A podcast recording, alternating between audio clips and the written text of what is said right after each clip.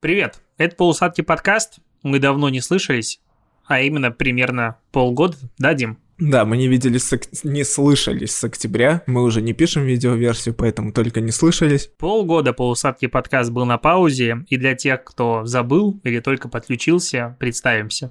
Я Алексей Ткачук, диджитал-блогер, SMM-стратег и сооснователь лучшей бесплатной платформы безлимитной для подкастеров mave.digital. Да, я Дима, я тоже сооснователь этой чудесной, лучшей в мире платформы. И даже как-то непривычно, знаешь ли, уже изменилось даже представление с, с моментов. Мы сколько уже пишем этот подкаст? Мы пишем подкаст скоро, два года будет как. Будем считать, Но если бы он выходил... Если начать с того момента, как я тебя начал уламывать, записывать полусладкий подкаст, то это уже точно прошло два года. Да, да, да. И уже даже представления поменялись кучу раз. Но, в общем, мы снова на связи, мы будем стараться выпускать его регулярно. В первую очередь не, не, это не, должен не, не, обещать стоп, стоп, я. Стоп, стоп, стоп. Это я. Тут надо не так говорить. Будем стараться, это Ничего, не, это, это ничего не не конечная делать. цель. Да, то есть будем стараться. Я могу стараться ходить в зал. И я это сделал за последние два месяца ровно один раз, но я очень стараюсь туда ходить.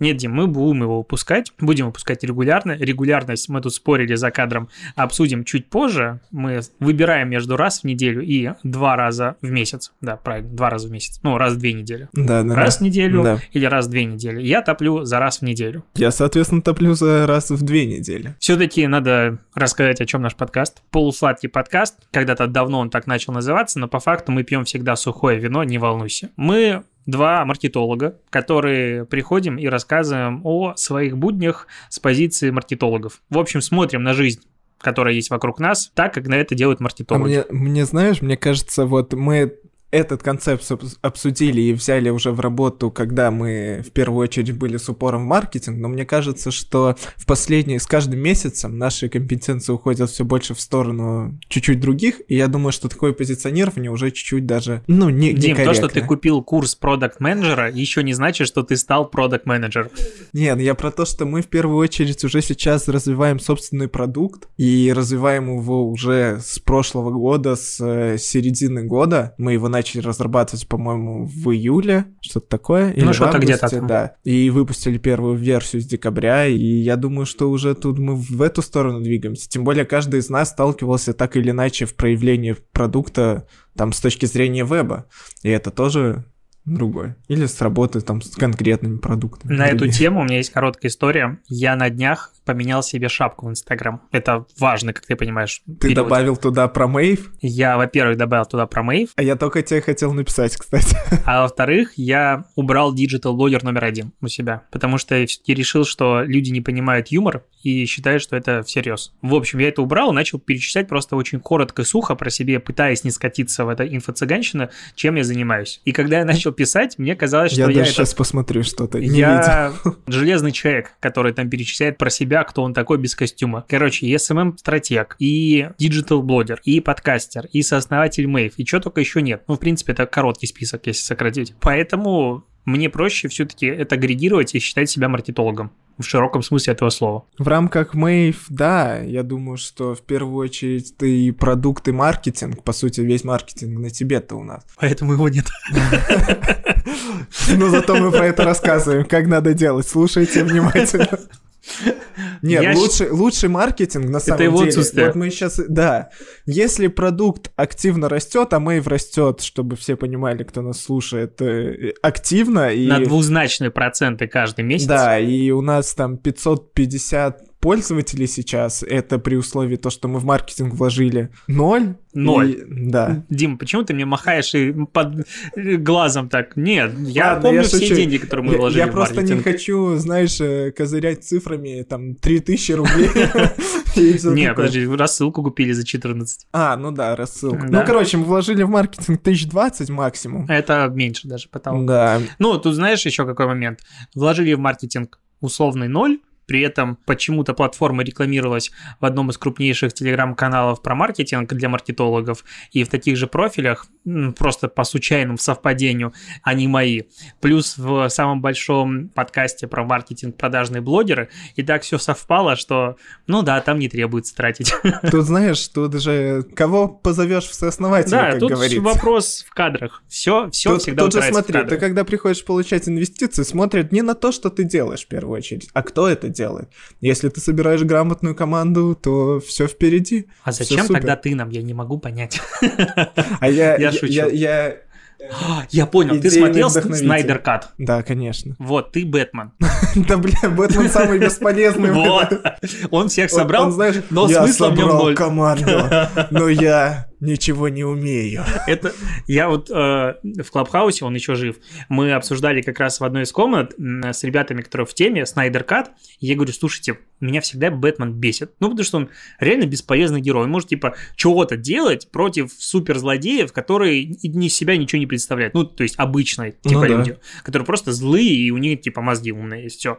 А что-то, как только потустороннее получается, Бэтмен сосет. И мне говорят, ну он же здесь, он важный как бы персонаж, он собрал команду. Ну слушай, Бэтмен же не совсем тоже. Ты посмотри, если взять среднестатистического человека во всей историях там DC, Marvel и так далее, этот то ничего не умеет. Бэтмен же прошел через обучение, через вот это вот. Поэтому в Снайдер Кате, когда там эти летающие жуки на него нападали, он сражался с одним, и когда победил, был дико счастлив. А эти, м, остальная его команда их отбрасывала, просто как будто их не существует. И воевали с главным злодеем. Я не смотрел до этого Лигу справедливости, ну обычно. Ну и хорошо. И мне стало интересно посмотреть после версии от Снайдера, что вообще там было в обычной версии. Я начал смотреть, и я понял, почему она всем не нравилась. Но я просто слышал все отзывы, что это полное говно, как можно было такое снять, нифига не сходится, логика проваливается. И это ты, ты, наверное, после Ты же того- не досмотрел его. Ну, Нет, оригинально. нет. Там просто в конце, вот это когда есть битва, ну, финальная, Да. во-первых, она в очень странных оранжевых тонах, но там есть какая-то польская, по-моему, семья, которую я вообще не понял, за каким хером туда добавили.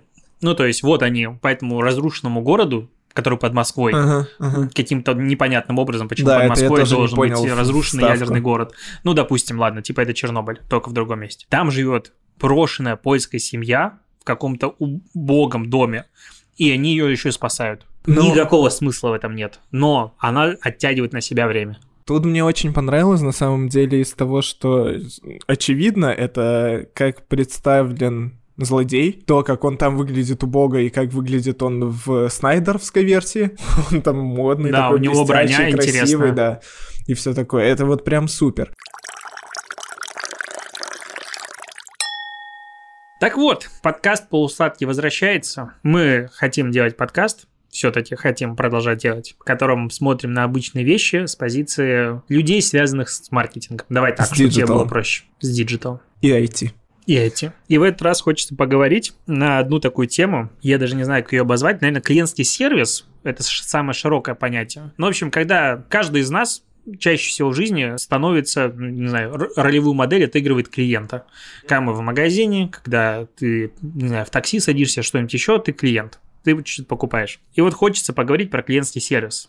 Потому что я строю дом, а Дима тоже клиент, и он не придумал, о чем еще правда будет говорить. Ну, мы, походу, все придумали. Походу придумал. Тут же есть куча историй, каждый из нас, как ты правильно отметил, сталкивается, даже когда идет просто в магазин, там, в- не знаю, в перекресток какой-нибудь, он сталкивается с сервисом. А сервис это, как мы все понимаем, это тоже часть маркетинга, напрямую связана с маркетингом. Тут еще, мне кажется, важно отметить то, что многие люди чуть-чуть неправильно воспринимают маркетинг, а сервис это часть маркетинга. И маркетинг это не реклама. Вот что важно отметить. А что это? Реклама это всего лишь один компонент маркетинга. Маркетинг это и продукт, это и цена, это и сервис, это и разные компоненты. В зависимости от сферы, в которой ты работаешь, это может быть то или иное. Не просто так существует маркетинг-микс, который классический, котлеровский и прочий, который типа 4P расширяется до 5P, 7P и прочего. Я про Пи вспомнил, хотел найти быстро, кто там участвовал, но не смог. Короче, на составе, мое любимое медиа про маркетинг, который я каждый ротом подкаст вспоминаю теплым словом, у них был недавно выпуск э, какой-то праздничный к 1 апреля, и классные топовые маркетологи из разных агентств, они отвечали на вопросы пользователей. ну и неподготовленные. И у чуваков, потом руководители агентств и все остальное спросили, что такое 4P. Про базу? По-моему, никто из них, ну вот я не досмотрел, я перематывал, по-моему, никто из них не сказал. Ну, ну слушай. Он говорит, ну это очень важная вещь в маркетинге. Тут знаешь, мне кажется, что я могу сказать как человек, которого это понятие вдолбили буквально, ну потому что я учился на, выше, на вышку на маркетинг, ну и это там Котлер, это все. Ну типа мы учились по Котлеру, мы все зубрили Котлера, и там хочешь не хочешь, а 4P запомнишь, что туда входит. И соответственно, люди, мне кажется, которые учились профильно на маркетинг, они все ответят на этот вопрос. Даже самые двоечники, условно. Люди, которые вышли через самообразование, саморазвитие, многие не ответят. Но я считаю, что на самом деле это очень важная вещь. Я могу объяснить как человек, который знает, как это расшифровывается. У меня, что... знаешь, 4P я один раз в жизни... 4P, почему-то мне проще так говорить. Один раз сталкивался. Я когда собеседовался на позицию интернет-маркетолога давненько, и меня, получается, туда перевела моя подруга. И она говорит, наш руководитель гарантированно спросит тебя на собеседование 4P. Знаешь, что это такое? Нет. Но это было давно, и я не особо маркетолог был и не учился на вышке. Я погуглил, запомнил, пришел, он меня спросил, я ему ответил, он такой довольный был. Не, это, это очень... Типа, ты знаешь, что такое 4P? Да. Будешь диджитал-маркетологом у нас. Нет, тут знаешь, я, я про то, что в первую очередь это важно понимать и осознавать на уровне, почему маркетинг — это не реклама. И вот когда ты через 4P, это проще всего понять, что маркетинг контролирует, в принципе, все аспекты, которые так или иначе касаются рынка, куда приходит и продукт, как он, за какой стоимость он продается, как он промоутится, промоутится, но это и есть реклама, собственно. И... Продвигается. Да, продвигается.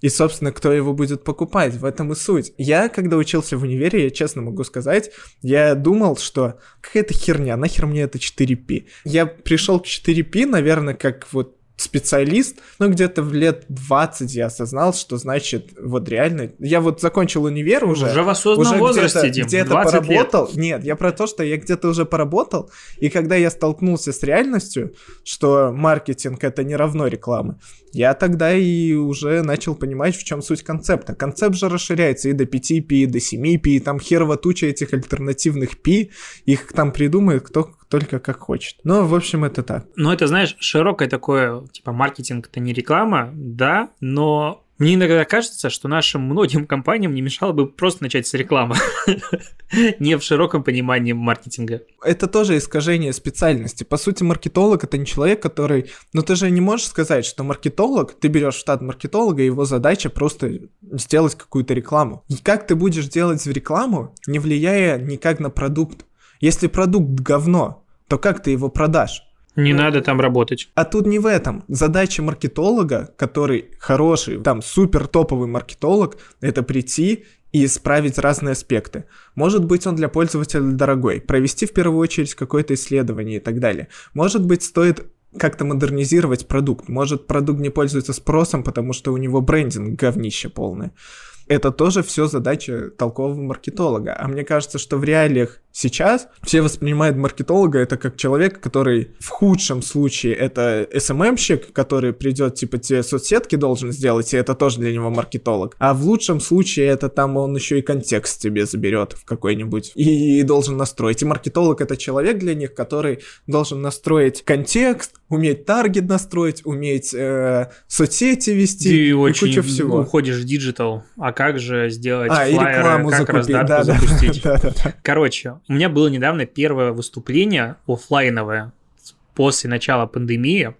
А, читал лекцию. Приехал в Москву. Изначально мероприятие должно было проходить, насколько я помню, в Сколково, но его каким-то образом перенесли в Holiday Inn. И потом я понял, почему. Это был форум потолочников. Потолочников? Да, ну, людей, которые потолки, делают потолки. Да? Причем натяжные. не просто натяжные потолки. Потолки бывают уже разные. В том числе и натяжные, но разные. И я пришел туда, получается, я поднимаюсь, ну там реально прям форум, выставка. Подожди, ты на этом форуме читал лекцию? Да, про инстаграмчик по классике. Я туда поднимаюсь, звоню организатору, она говорит, типа, где ты стоишь? Я говорю, ну, я вижу большую грушу, знаешь, такие груши, в которые, типа, на набережной Сочи должны Геленджика стоять, в которую бьешь, и тебе пишут, насколько сильно ты ударил. И там прям столпотворение там прям очередь из людей стоит, ждет, когда в нее будут бить. Я говорю, вот я ее вижу. Она, а, все, поняла, я иду. Короче, она подошла, меня забрали, хорошо, я пришел там э, выступать. Собралось очень много людей. В какой-то момент у кого-то звонит телефон, и он такой поднимает, а он причем стоит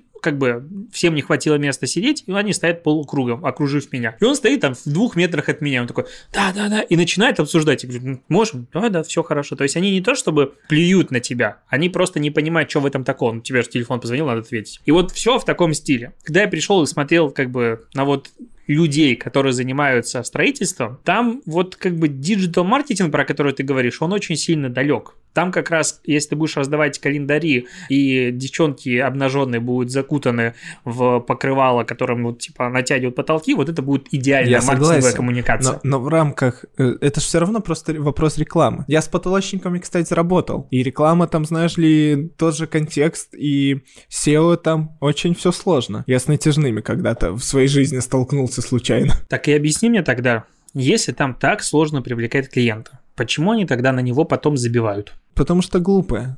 Но все же знают, ты же сам прекрасно знаешь, сколько стоит, что удержать клиента в разы Нет, удержать дешевле, клиента в потолках привлечь... сложновато, потому что ты их сделал и типа все. Тут хороший пример, знаешь, пицца. Это немножечко другой все-таки продукт. Пиццу я могу есть хоть каждый день. Тут вопрос первичного привлечения клиента, потому что Дим, пицца... я сделал потолки, и когда мне их потребуется делать в следующий раз? Да, я, я согласен, что я к тому, что первое привлечение клиента это не показатель того, что твой маркетинг неэффективен. Ну, то есть ты в пиццу Ты имеешь в виду, что он дорогой? Да. Быть. Нет, я нормально. про другое. Я говорю про то, что сейчас я активно погружаюсь в сферу строительства и активно от этого охреневаю от качества сервиса. У нас застройщик, на мой взгляд, он классный. И мне он нравится. И когда я общаюсь с гендиректором по телефону, все вообще хорошо. Но есть менеджер Павел который просчитывает нам дом. Просто вот как бы из кейс из жизни. Мы, получается, прислали дополнительную смету там на расширенный список работ, и мы ее очень долго пытались дождаться и все-таки получить. Ладно, получили, не будем про это, но получили мы ее, по-моему, в пятницу. Во вторник Саша пишет им о том, что, ребят, мы хотим убрать оттуда гипсокартон и работы по нему 800 тысяч. И вот согласовать договор и уже дальше идти, ну, как бы все, начать проект полностью. Можете сделать? Вторник – тишина. Среда – тишина. Четверг – тишина. В пятницу я напишу в WhatsApp, он говорит, да, мы делаем. Вот как ты думаешь, сколько бы проработало диджитал-агентство, которое, во-первых, ты, клиент присылает, с которым ну, слушай, ты он сам принял решение, денег, он сделал.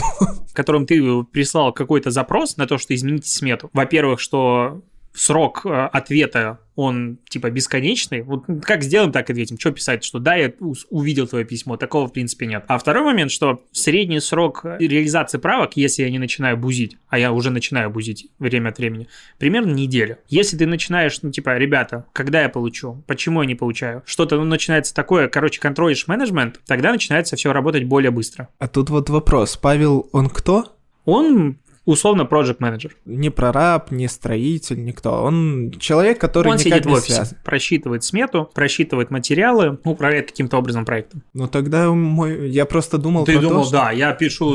Нет, это Но вот, если бы это прораб, это документ, такой... это пока этап не фактического строительства, а подготовки к строительству. Другой случай прекрасно, я его прям люблю говорить, потому что он показательный. Связались мы по рекомендации, это причина, по которой не даю рекомендации ни по чем никогда, с конторой, которая делает э, инженерную коммуникацию, проект не саму реализацию, а проект. Какая-то странная девушка, типа, давайте созвонимся, начинает задавать сразу вопросы формата, так, а сколько вот этого должно быть, а у вас сколько этого? Типа вопросы, которые, наверное, надо реализовывать после дебрифинга, назовем это так, с точки зрения понятной нам терминологии. Мне, мне нравится, как ты объясняешь строительство сквозь диджитал. Я уже начал к нему относиться к диджиталу и начинает работать лучше. А, а ты знаешь, кстати, я вот когда сталкивался, я работал одно время в компании, которая прям строила проекты, бизнесы с нуля запускала и так далее, далее. И там в одно время начались... Наш директор этой компании начал накладывать процессы диджитала. Он очень хорошо шарил за бизнес-процессы, за маркетинг и все такое.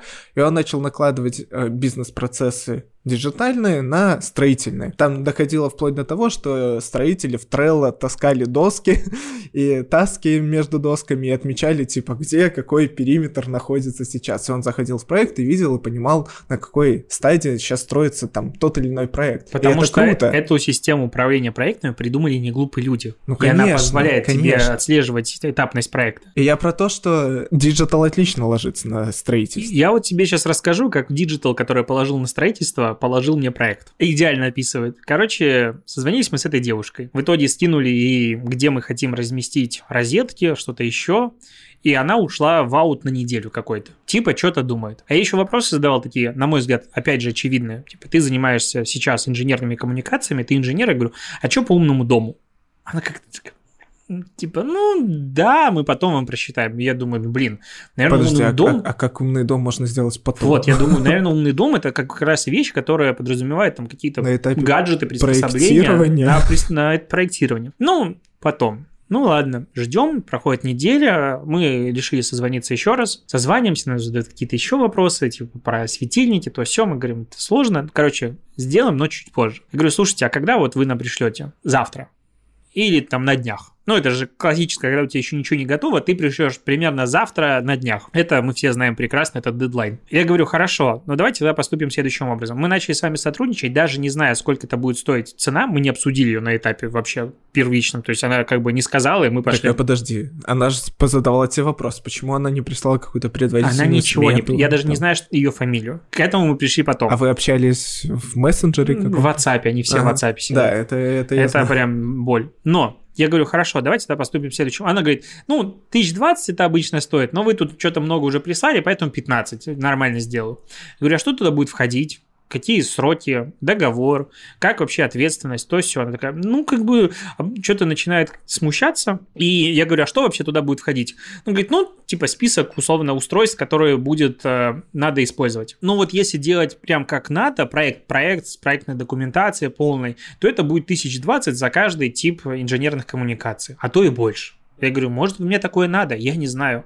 Типа, строителям никогда этого не надо, они сами все знают. Я говорю, ну, как-то вот коммуникация – это вещь, которая инженерка, которой не хочется доверять людям, которые я знаю, как делать.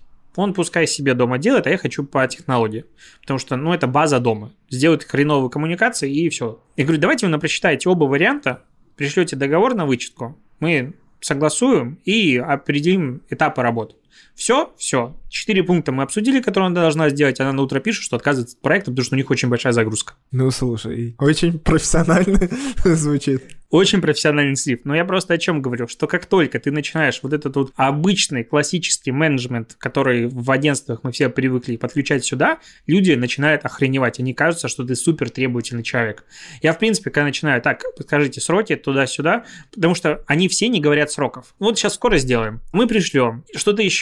У нас такой был момент, мы приезжали, по-моему, 6 марта, изменяли проект там две стены нам делали фахверку технологию, все дела. Короче, меняют проект. Я говорю, хорошо, когда вы пришлете, просчет и вот все измененное. Ну вот сейчас сделаем, перешлем на следующей неделе. Это был, по-моему, четверг, проходит пятница, проходит следующая неделя. Мне в пятницу он набирает и говорит, что, ой, мы тут не успеваем, впереди праздники, пришлем на следующей неделе. Я говорю, подождите, когда? А там типа 8 марта был, по-моему, понедельник. Ну что, какая такая история. Я немножко напутался в датах, но не суть. Прошел полторы недели, на следующей неделе первые дни праздники, говорит, я пришлю позже. Я пришлю позже, я такой, подождите, а там на просчет, типа, это 20 минут надо потратить. Мгм. Нам потом, когда я уже наехал на всех, нам архитектор, архитектор в кавычках, присылал планы обновленные, исправленные, с темпом примерно там раз в полтора-два часа. То есть там нечего делать. Так подожди, он вносил какие-то правки и Я или не знаю, полностью? что он делал. Нет, там он в правки вносил полторы недели, просто отложив проект в ящик. Ну, Знаем, как это работает. И когда ты начинаешь менеджмент подключать, люди охреневают. Они думают, такие, подожди, в смысле, что так можно? Ну, то есть, я вот сейчас понимаю, что я, в принципе, начну с ними общаться, со всеми, с позиции именно проектного менеджера, который, окей, я управляю проектом, тогда я хочу получать какие-то реальные, понятные мне сроки, понятные мне вещи. А сама компания, которая с меня уже взяла, сколько, 4 миллиона рублей? Ну, короче, много денег, мы еще ничего не начали делать. Клиентский сервис у них на уровне плинтуса. Я принес деньги, как говорится, ну, в офис, подписывать договор. Директор, который как бы ведет проект, все это время говорил по телефону, разбирался там с какой-то стройкой. Потом сказал, поздравляю, дал мне какой-то пакетик с подарками, и я ушел. А тут, мне кажется, знаешь, в чем проблема? То, что ребята запарились по поводу продукта. Возможно, они построят вам супер классный дом. Продукт, на мой взгляд, отличный. Ну, тогда. Там Они вообще запарились восторг. в продукт, ты его все равно купишь. Ты же клюнул на продукт. Всем класть на то, что там сервис ты... Ты все равно, ты уже подписал Они договор. даже сделали мобильное приложение для поселка, в Звучит- котором можно оплачивать неплохо. типа там коммуналку, скидывать э, А, ну это как историю. типа в ЖК, только на Да. уровне поселка. Ну, на уровне... Прям за- то есть там запарились. Но внутри вот эти вот штуки, ты прям сталкиваешься такой, ну блин. И знаешь что, и начинаешь бояться за продукт. Ну, типа, если тебе на этапе сервиса не могут нормально отвечать, кто гарантирует то, что продукт будет хороший? Я успокаиваю себя в том, что это просто строители, и они, типа, сервис, это что такое? Слушай, а это же, по сути, постпродуктное обслуживание. Ну, то есть ты уже купил продукт. Я это, уже, это да. касается очень многих. И давай возьмем попроще какую-нибудь ситуацию. Формата ты купил какой-нибудь... э, Машину. Да, браслет Пандора ты купил, допустим. И Там он Саши. сломался. И он сломался, да. И всем класть уже, что ты с ним будешь там дальше делать. То же самое, вот я, я сейчас объясню, вот почему я про Пандору вспомнил. Я купил, вышла серия лимитированная Star Wars э, для Пандоры, я сразу поехал за R2D2, не для себя жалко, но для Полины. Мне тоже обидно, что нет мужских Пандор. Да. И я, кстати, даже у девушки спросил тогда, а что, парни, можно подобрать? Она Там говорит, еще по Гарри Поттеру А, есть серия. а, да, я, я знаю. И она говорит, а вы можете себе купить э, подвеску, их сейчас нет, я говорю. А если бы она реально была, ну именно вот подвеска, я всерьез бы рассматривал подвеску с Дарт Вейдером. Я и без шуток сейчас, прям топ. И в итоге я купил этого R2D2, я приехал, Полина была рада, все, все супер, она поносила его месяца три, и он, у него отвалились ножки. А он детальный, из Подожди, у компонентов. маленького R2, D2 Да. отвалились ножки Да, а, маленькие. а он ходит. Ну, типа, мог бы ходить. Подожди, R2, D2 ездит. Ну, он, он, у него ножки с боковые такие, они двигаются, вот такие вот. Он ездит, но в Пандоре они типа двигаются. Неважно. А они когда отваливаются, весь он развалился. И в итоге мы звоним в Пандору, мы говорим, ну как бы мы ни хера не делали с ним, он развалился. А он лимитированной серии в Пандоре стоит еще в два раза дороже, чем обычная Пандора, как бы. В итоге мы говорим, что вот мы купили, они говорят, а мы не знаем, у нас на вот эту коллекцию не распространяется ничего. Мы говорим, ну как так? Полина в- э, сделала в инсту публикацию, у нее же там 12 тысяч, ясен хер, что на нее Пандора обратила внимание, и Пандора пишет, ой, ну мы сейчас перепроверим. Ой, и вот по телефону нас послали и сказали, идите в жопу, на это ничего не распространяется. А когда мы уже связались непосредственно через инсту, публично упомянули на 12 тысяч, что вот Пандора говнище, то сразу с нами связались и сказали, ребят, вот через у вас год все-таки действует гарантия, если вы в течение года успеете поменяем, мы вам все сделаем, ну и вот мы сейчас идем менять. И я вот тут про то, что, знаешь, вот эта постпокупка, ну, как это называется, обслуживание после покупки, оно у всех компаний хромает.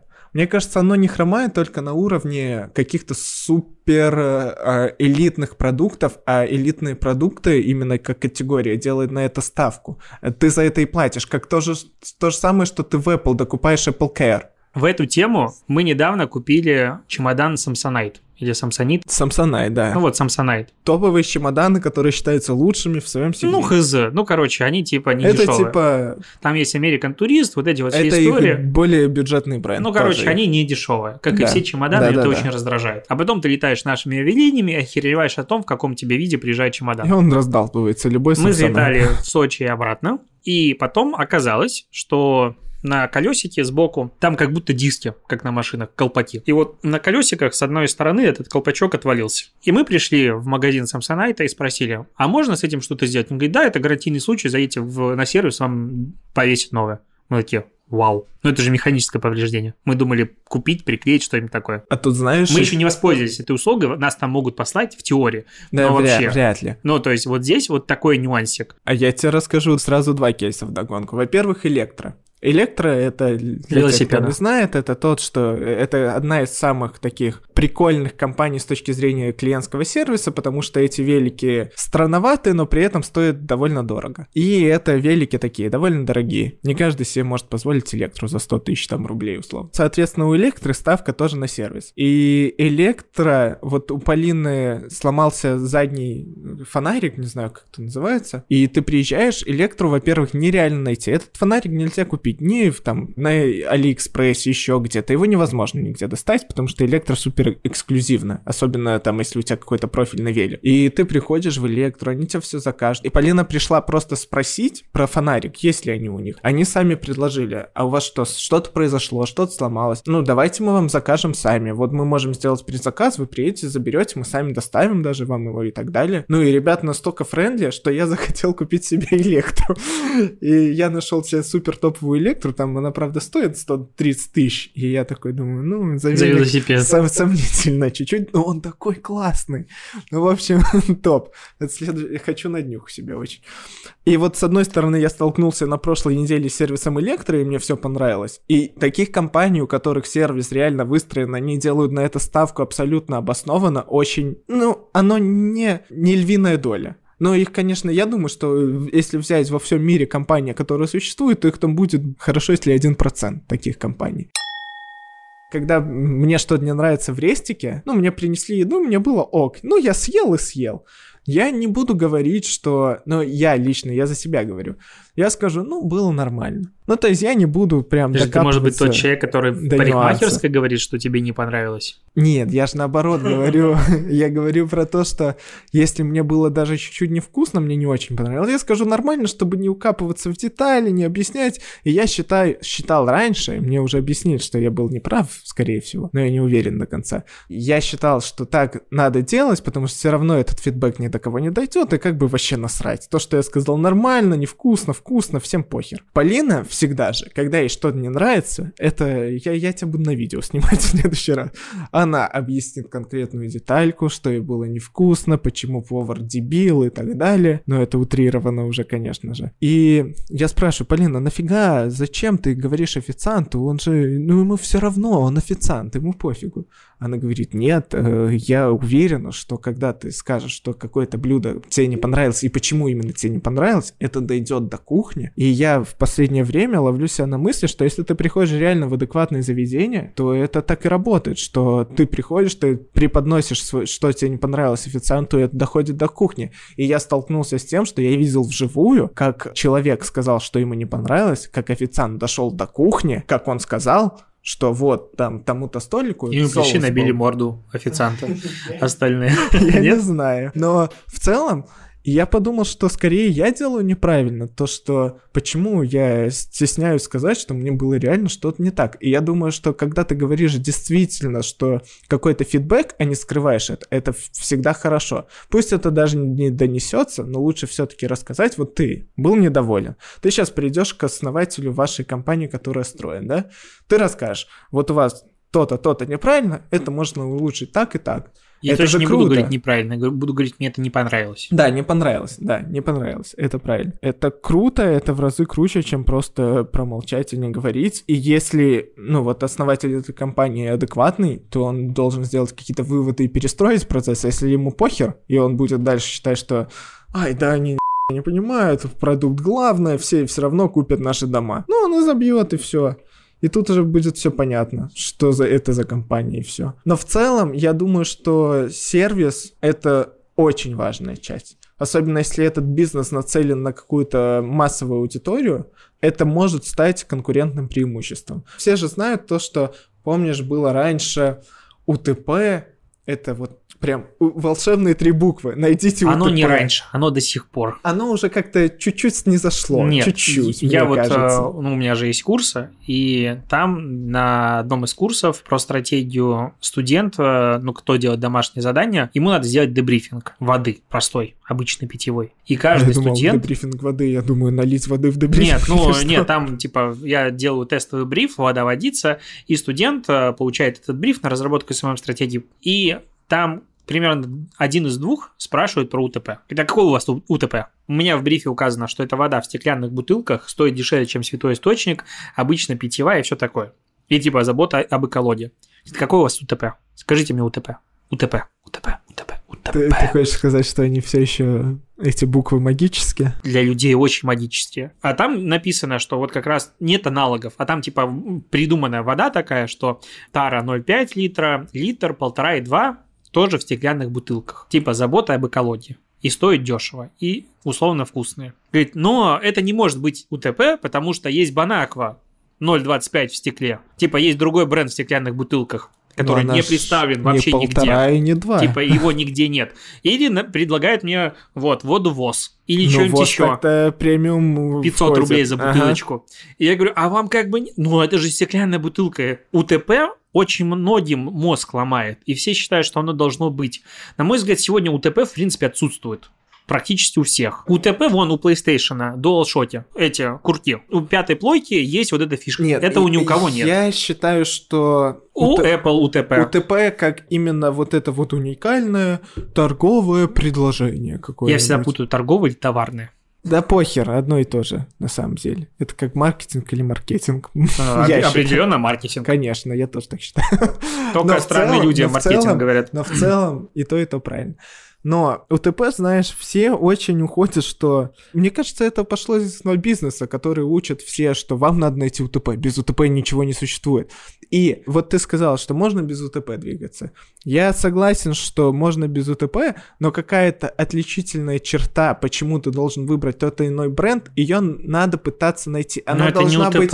Я ее называю киллер-фичей какой-то на Да рамках даже не продукта. так. Смотри, допустим, Дим, вернемся к Mave. Итак, Mave – лучшая бесплатная безлимитная платформа хостинга для подкастов. В чем наша киллер-фича? В реалиях чего? Россия? Вообще. Подкастер может хоститься абсолютно любом платформе. Ему не важно, Россия Давай или я, Россия. давай я отвечу за, за СНГ. Без, э, киллер фича, которая прям понятная, это то, что это безлимитный хостинг с упором в бесплатный хостинг, с упором в реалии, которые не учтены Есть на мировых Anchor. платформах. Энкор не учитывает то, что делаем мы. У нас А все что такого мы не... У нас Энкор всё- не затачивает. У нас все локализировано. У нас мы Ну, на русском языке, мы окей, что? учитываем статистику, которую не учитывает Anchor. У нас есть Anchor агрегирует ту же статистику, просто мы ее видим лучше и показываем источники, но при этом Верно. без пока статистики из ВК, Яндекса и так Но далее. я про это и говорю, что смотри, во-первых, то, что мы будем учитывать SoundStream, это факт, а это уже плюс еще дополнительный, а SoundStream никогда не будет учитывать Anchor, ну, потому что им похер, это какая-то Нет, мелкая Дим. сошка, Ну, как бы сложно сказать, что учет статистики саундстрима является киллер-фичей. не киллер фича. Киллер Что такое киллер-фича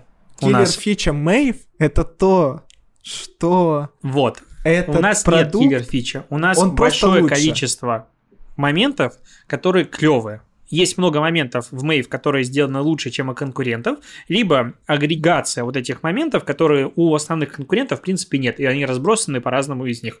Допустим, мониторинг чартов, мультиподкастинг, э, свой лендос, то есть это есть отдельно у кого-то, а мы их собрали вместе. Это и есть И киллер есть киллер фича. фича. Так я и говорю, что нашей, как бы, по сути, киллер фичи нет, но в общей массе, опять же, продукт лучше. Если ты про УТП, что оно не должно быть в таком ключе, то я согласен, да. То, что УТП не обязательно должно быть то, чего ни у кого нет. УТП должно быть это агрегация лучших каких-то штук, чуть выше, чем у конкурентов, и это складывается в продукт, который в целом лучше, чем другой, и это будет его киллер фичей. Вот как в нас случае в Mave у нас, ну, вот мониторинг я бы назвал киллер фичей, на самом деле, потому что за бесплатно никто этого не делает. Но ее можно подключить за 5 долларов. Но, по сути, Ну, бесплатно типа, плюс 5 долларов. экономия 5 долларов, так себе киллер фича. Согласен. Ну, просто смотри, если взять отдельно элементы, над которыми мы работаем, они не выглядят как киллер фича. Вот если бы у нас был парсинг статистики из Яндекса, это прям киллер фича для России. да. Но причем в мировых реалиях это не киллер Да, фича. но те, ну, мы на локальном рынке работаем, поэтому да. Но так как есть много элементов, которые суммарно перевешивают, типа, как бы чашу выбора между сервисами, это и является нашей фишкой. Да. Но я бы не назвал это киллер фичей. Условной киллер фичей можно назвать наш клиентский сервис и поддержку, в которой сижу я и Полина. И ты заходишь, я не знаю зачем, типа у тебя работы нет. Но как раз русскоязычная быстрая и адекватная поддержка, которая может, во-первых, и помочь исправить тебе что-то. Я на Энкоре реально неделями ждал ответов. Это приятная вещь. Но вот опять-таки, мы когда делали наш продукт, мы изначально сделали очень большой упор на душевность, человечность с точки зрения продукта и на сервис. Ну, реально, сейчас Мэйв с точки зрения хостингов, мы были на Ты всех... сам назвал хостингом. Не, хостинг окей. С точки зрения подкаст-платформ, окей. Это, наверное, с точки зрения саппорта одна из самых сильных платформ, но я не могу сейчас это сказать, что вот мы такие молодцы. Мы молодцы на текущем этапе, это супер круто. Я уже начинаю бояться за будущее. Но, блин, ну ты же понимаешь, что у нас 550 пользователей, а у Энкора или у какого-нибудь... Я могу говорить за Акаст, потому что я знаю их статистику.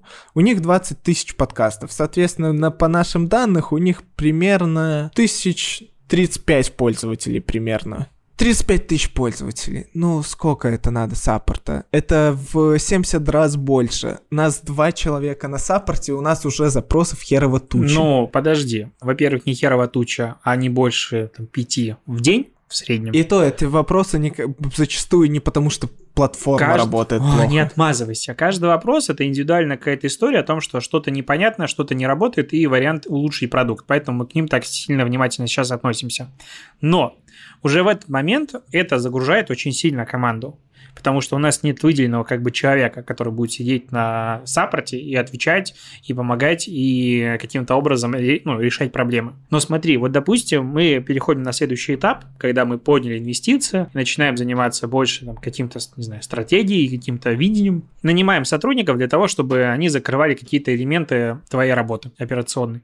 И вот садим человека, который будет заниматься саппортом. Но я уверен, что я буду контролировать этот саппорт очень долгое время. Прям заходить и Конечно. читать. Конечно. Потому что это вот как раз классическая ситуация, в которой, опять же, мне кажется, очень часто совершает бизнес, когда берет на самую важную вещь коммуникацию от твоего лица, ты вот строишь компанию, ты инвестируешь каждый месяц, там, не знаю, миллион рублей на разработку, на твой 5 миллионов рублей, не знаю, любую сумму, на количество сотрудников, которые работают на офис, на бренд, ты все выстраиваешь, выстраиваешь, выстраиваешь, приводишь к себе человека, а потом девочка либо мальчик сидит за 10 тысяч рублей и пишет, сори, что вы, вам пришлось столкнуться с такой ситуацией, мы как бы все порешаем. Это вот помнишь, у кого было, у City Mobile сидел водитель и мастурбировал Да, да, у Яндекса. у Яндекса. И саппорт написал, сори, вот вам промокод. Ну, то есть, скорее всего, у него не было там вариантов отмазаться и что-то еще, но в целом, то есть,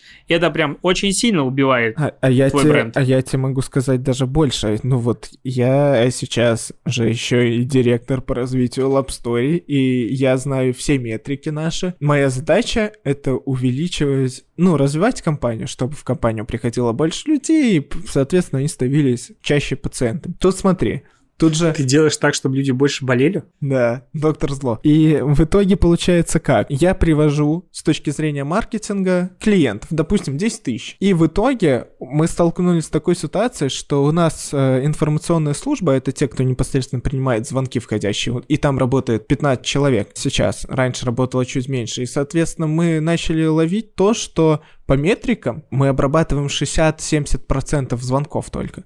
То есть 30% звонков мы, в принципе, не поднимаем. То есть маркетинг приводит клиента, он готов отдать нам деньги, а его просто не обрабатывают. Это первый У тебя кейс. горит от этого? Ясен красен. А за каждый звоночек заплачено? Конечно. А кому пиздюлина прилетает? Пиздюлина не прилетает э, руководитель информационной службы. За маркетинг кто отвечает? За маркетинг отвечаю я и Полина.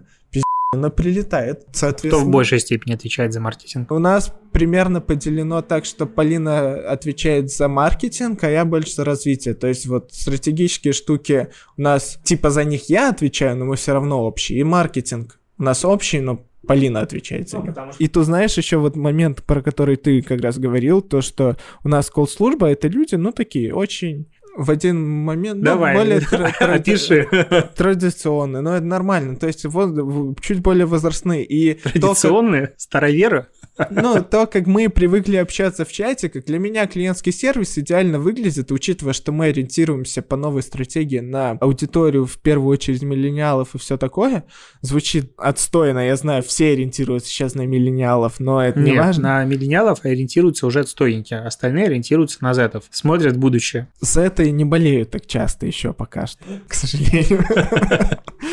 На миллионов, и знаешь, мы привыкли вот к общению, как для меня идеальное общение это то, как построен Мейв. Вся коммуникация Мейв для меня равна вот прям хорошей коммуникации. Подожди, вся. ну, саппорт, э, сайт, все, где мы сталкиваемся с человеком, она... И я в супер. чатах тоже. Я тебя к этой мысли подвожу. Ты, ты, ты просто злюка иногда бываешь.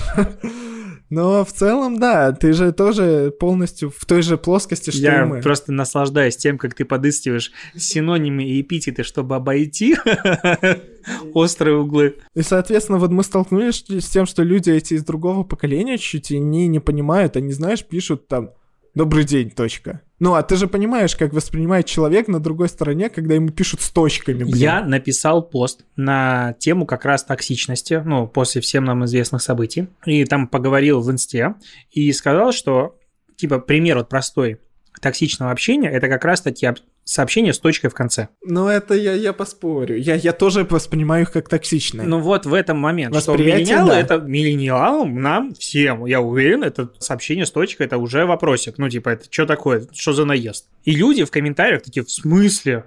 Что такое сообщение в точка, оно что может кого-то обидеть? Даже вот миллениалы не все понимают. Так я тебе скажу больше. Есть люди, с таким кейсом столкнулся относительно недавно, то что вот добрый день, ты же пишешь с восклицательным знаком, ну, обычно. Нет. Ну, зачастую. Я не пишу добрый Я- день с восклицательным знаком, я не имбецил, типа, добрый день! Нет. Вот ты так воспринимаешь. Я воспринимаю это как по правилам, ну, русского языка, условно. То, Добрый день! Это восклицание. То есть, подожди, изначально мы подкаст переписывали, потому что я сказал «Привитание, сябры», но «Добрый день» с восклицательным... Может, ты еще и «вы» с большой буквы пишешь? Не-не-не, в коем Нет? случае. Это, Спасибо. это вообще уже. Ну, добрый день, привет и прочее в официальной какой-нибудь переписке я пишу с восклицательным знаком, потому что, ну, я так привык. И я тебе могу сказать, что вот и я столкнулся еще раз с таким кейсом. Я думал, что для всех это норма. А вот ты говоришь, что ты воспринимаешь это как восклицание какое-то. Не, это просто странно мне. А я, а я, не а я знаю людей, которые воспринимают это как вообще ор. Ну, типа, привет! И уже заведомо, типа, с тем, что на тебя сейчас наедут. Ну, не наедут, энергетично, короче, какое-то послание. Но я, знаешь, как выкручиваю себе эту ситуацию, чтобы не писать «добрый день», точка или что-нибудь еще. Я всегда продолжаю сообщение, типа «добрый Запятая. день», запятая, «приветствую», запятая. А еще лучше, не знаю, «Антонина, приветствую», и погнали дальше. Ну, то А есть что я ты после начинаю... приветствия ставишь? Запятую. И у тебя получается первое предложение кашей. Нормально. Огромное вот это вот с кучей запятых. Там люди от меня с ответов иногда ждут по неделе. Они радуются, что я им, в принципе, ответил. Все нормально, все ништяк. Смотри, ты сначала затягиваешь коммуникацию, как мудак, а потом любое твое сообщение, уже орфография, пунктуация, это вторично. Да просто можно Секреты ставить... клиентского сервиса. Мо- Можешь ставить скобочку. Я, кстати, часто ставлю скобки. Скобочка, это, знаешь, такое, типа, сразу дружелюбная Это миллениалы 100%. Вот сидят рядом почти Z, ну, такое переходное поколение миллениал, дроп Z. И вот, в принципе, Z, если уходить, они все с эмоджи общаются. Я же захожу в саппорт, в наш. Ну, и вы же отвечаете с Полиной, а я захожу так, просто позыркать Да, интересно, глазком. что ты туда заходишь, а? Просто вы... Подожди, я просто напоминаю, что ты человек, отвечающий за привлечение инвестиций, постоянно в запаре, который не мог со мной записать полусадкий подкаст с октября месяца, потому что у него нет времени, он супер занятой, он занимается важными задачами, но он находит время зайти в саппорт и написать мне, что я не ответил Израилю. Да, ну потому что Я это... знал о том, что это сообщение там висит. Ты же знаешь, что, ну типа, Ну там это супер же как твой вопрос. ребенок, ты же не можешь проследить. Ты тоже следишь за ним точно так же и какие-то штуки, которые я упускаю. Я вообще фильтрую а кто? front-end, back-end. Вы что-то общаетесь? Пофиг. Мне главный результат увидеть. Чем мне туда лезть? А мне вот, потому что эту же идею родилась она у меня, но я Ну, хочу ну давай, её- ну скажи, ну скажи. её Давай, скажи, как скажи. ребенок мой. Ну и, конечно, я залезу во все. Да я, потому я- что я тебе понимаю, делать что это неправильно. Да, конечно, я сижу такой, между своей тысячей задач, я такой, ну, залезу в Так, так чат и происходит, почитаю. ты постоянно висишь в саппорте. Это не я, это Полина. Так и вот, я про то, что вот коммуникация даже твоя... А вы, кстати, с Полиной же в одном. Вы же... Ты миллениал вообще? Да. А, да, ты еще входишь, там же с 80 какого-то года. Дим, Z начались с 2000-х годов. Там 98-е и так далее. Но при этом Я идеальный ты, миллениал. ты с Полиной миллениалы. Я, кстати, крайняя точка миллениала. Я 96-й, и я вот Ну последний там по год. разным этим, как бы Ну, оценкам. по, типа, вот, Да. которую я ну, знаю в России самую типа оно смещено больше к 2000 потому что у нас Да. позже был прогресс. Полина общается в нашем чате Мам, с, привет. с эмодзи, а ты общаешься так, типа, привет, запятая. Ну, короче, там то-то, то-то. Я быстро Ты решаю тоже вопрос. нормально общаешься, абсолютно. То есть с с точки, уро- э, с точки зрения саппорта, ну, это хороший уровень саппорта. Просто ты не ставишь смайлики иногда, но ты иногда их ставишь. Какая у тебя логика смайликов, я до сих пор не понял. Вот эту логику, это для меня вот есть загадки человечества, и это одна из них. Я чувствую, вот я даже в какие-то моменты могу чувствовать, что сейчас должен быть смайлик, а его у тебя нет. Но зато в конце, где там очевидно надо поставить точку, Я в такой, точку в конце никогда не ставлю. Поставлю веселый смайлик. У меня, смотри, какая история. Я не люблю точку, висящую в конце, поэтому я в нее обычно ставлю смайлик, либо не ставлю. В процессе, если предложение, предложение, предложение в абзаце, там точку нормально, логично ставить, потому что как без них жить. И там точка ставится. В конце она меня оскорбляет, мои чувства, точка в конце. Поэтому я стараюсь ставить смайлик. Но я себя начал контролировать, потому что в некоторые моменты у меня всегда просто абзацы заканчивались смайликами. Ну Такое бывало. Это К- Каждый плохо. абзац? Да. Ну да, много Ну, это смайликов странно. это плохо. Понимаешь, это вот это скобочка причем, не смайлик, скобочка. Не, скобочки ок, а вот если эмодзи прям, то это плохо. Меня тоже это раздражает. Я тоже иногда их удаляю. Клиентский сервис. Но клиентский сервис, э, я считаю, что опять-таки в рамках нашего продукта клиентский сервис это одно из преимуществ, и мы на это и давим. Это правильно. Но то, что он, во-первых, на русском, во-вторых, он оперативнее. В реалиях так рынок подкаст-платформ построился, что даже ответ в рамках 12 часов, например, это уже быстро. Ну согласись. А Ну мы да. отвечаем в разы быстрее. Мы У нас- отвечаем день в день. Ну, у нас средний тайминг, я, кстати, недавно смотрел, у нас выходит типа час с чем-то. Ну, это то портит это- статистику ночные это сообщения, да, это выходного портит. дня, Обычно, обычно люди офигевают от того, что, ну вот, там Полина или ты подключаешься ночью. Ну, вы сидите, мы же сидим, работаем Ну, все как бы равно. воскресенье, 10 вечера, ну, нормальное время, работаешь. Ну, Типа, ну, видишь сообщение, что не ответить? Да, Ужас. И, и- и ты заходишь в чатру, и люди такие, ого. И они прям теряются. А, Я не ожидал, что сейчас ответят. Самое мое любимое в чатре — это видеть, как человек пишет сообщение. да. Я сижу такой, ну, давай. А иногда люди некоторые пишут И так медленно. Так медленно. Я иногда отвечаю в момент, когда он пишет сообщение. И он такой, ты читаешь мои Я мысли? читаю мысли. Так, а вот если тебя интересует вот это, вот это, а он просто пишет. Вот, тут опять-таки смотри. Ребята, которые хотят лучший сервис построить, просто ставите чатру, вы видите, что печатают, и вы уже знаете, что хочет человек. Но таких сервисов хватает. Меня, вот, кстати, э, из последнего клиентского сервиса S7 очень сильно порадовал. У S7 всегда был хороший Они прям в сервис. чате отвечают настолько быстро сейчас и настолько четко. Я тут просто в Новосибирске еще 11 ноября, ну, типа, там выступаю, а, ноября, почему ноября, апреля. У меня S7 карта от Тинькофф, и там есть раз в полгода можно два раза повысить э, с экономия до бизнеса. И вот я клиент этой карты уже два года и ни разу не пользовался. А тут как раз 4 часа в одну сторону, 4 часа в другую. Можно воспользоваться. Но есть нюанс, что ты не в любой момент можешь повысить, а только и какой-то там лимит на самолете в каждом рейсе есть таких повышений. Я им пишу, говорю, можно? Можно. Я покупаю билеты, говорю, повысьте, мне повысили, все клево, я лечу туда-обратно бизнесом. И это S7 порешал буквально там за, типа, 2 минуты каждое. Ну, каждому обращению отвечалось очень быстро. Мы просто с Сашей договорились, что я не говорю об этом, но я же не ей говорю, я говорю в подкаст и тебе. Да, я, я согласен. Да. А Тиньков, допустим, наоборот, в последний момент, два последних моих обращения, меня прям, знаешь, вот я люблю этот банк, но он лояльность мою очень сильно снизил. Первый ОСАГО, потому что я говорю, можно мне продлить. Типа, у вас есть все мои данные, можете про- продлить ОСАГО. И они начинают скидывать ссылку на поддержку какую-то. Я такой, типа, что за фигня?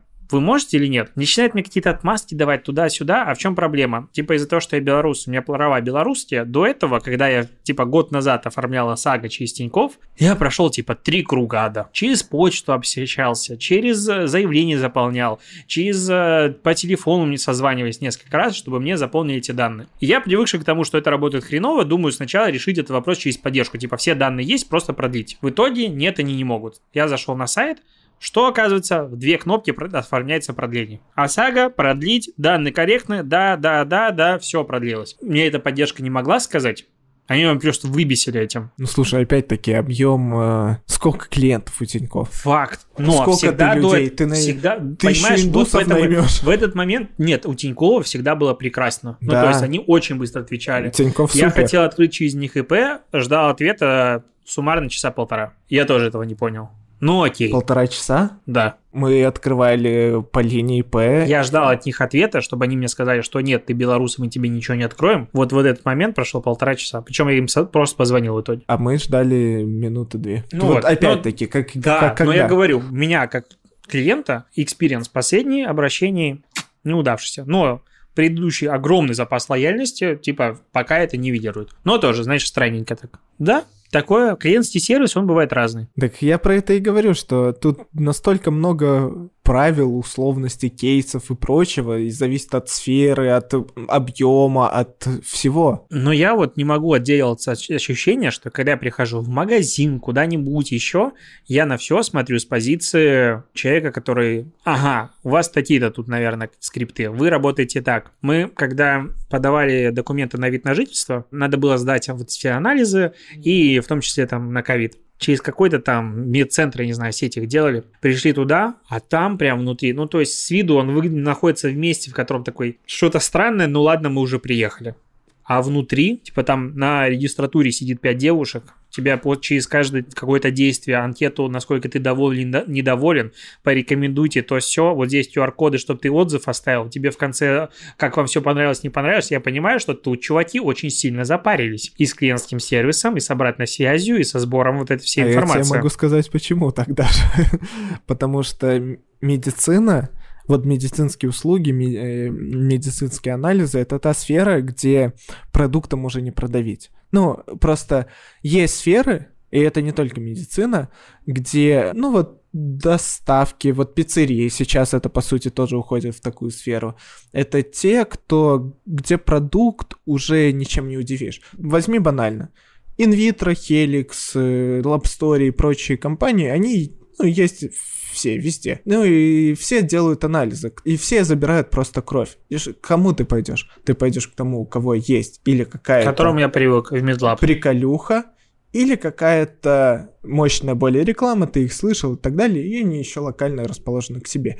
И ты вернешься к- в ту компанию, где лучше выстроен сервис. И на сервис делают очень многие упор. Мы делаем на огромную ставку на сервис и тратим на это огромные деньги. И в этом и суть, что когда ты понимаешь, что продуктом уже нельзя ничего выиграть, то сервис — это то, что может позволить тебе занять огромную долю рынка. И на сервисе должны выезжать бизнесы, которые не могут ничего сделать на продукте. И тут опять-таки хороший кейс, то что вот можно сделать развитие через экспансию активную, типа как инвитро в каждый двор встроить, а можно не делать этого, сделать меньше точек, но зато вложить кучу денег в сервис и построить хороший сервис. И ты, скорее всего, выиграешь даже. Но тут опять-таки надо все тестить, и зависит от сфер. Но сервис как компонент маркетинга, опять-таки, это очень мощная штука, и к тому, почему забивают на него люди, не могу ответить, к сожалению.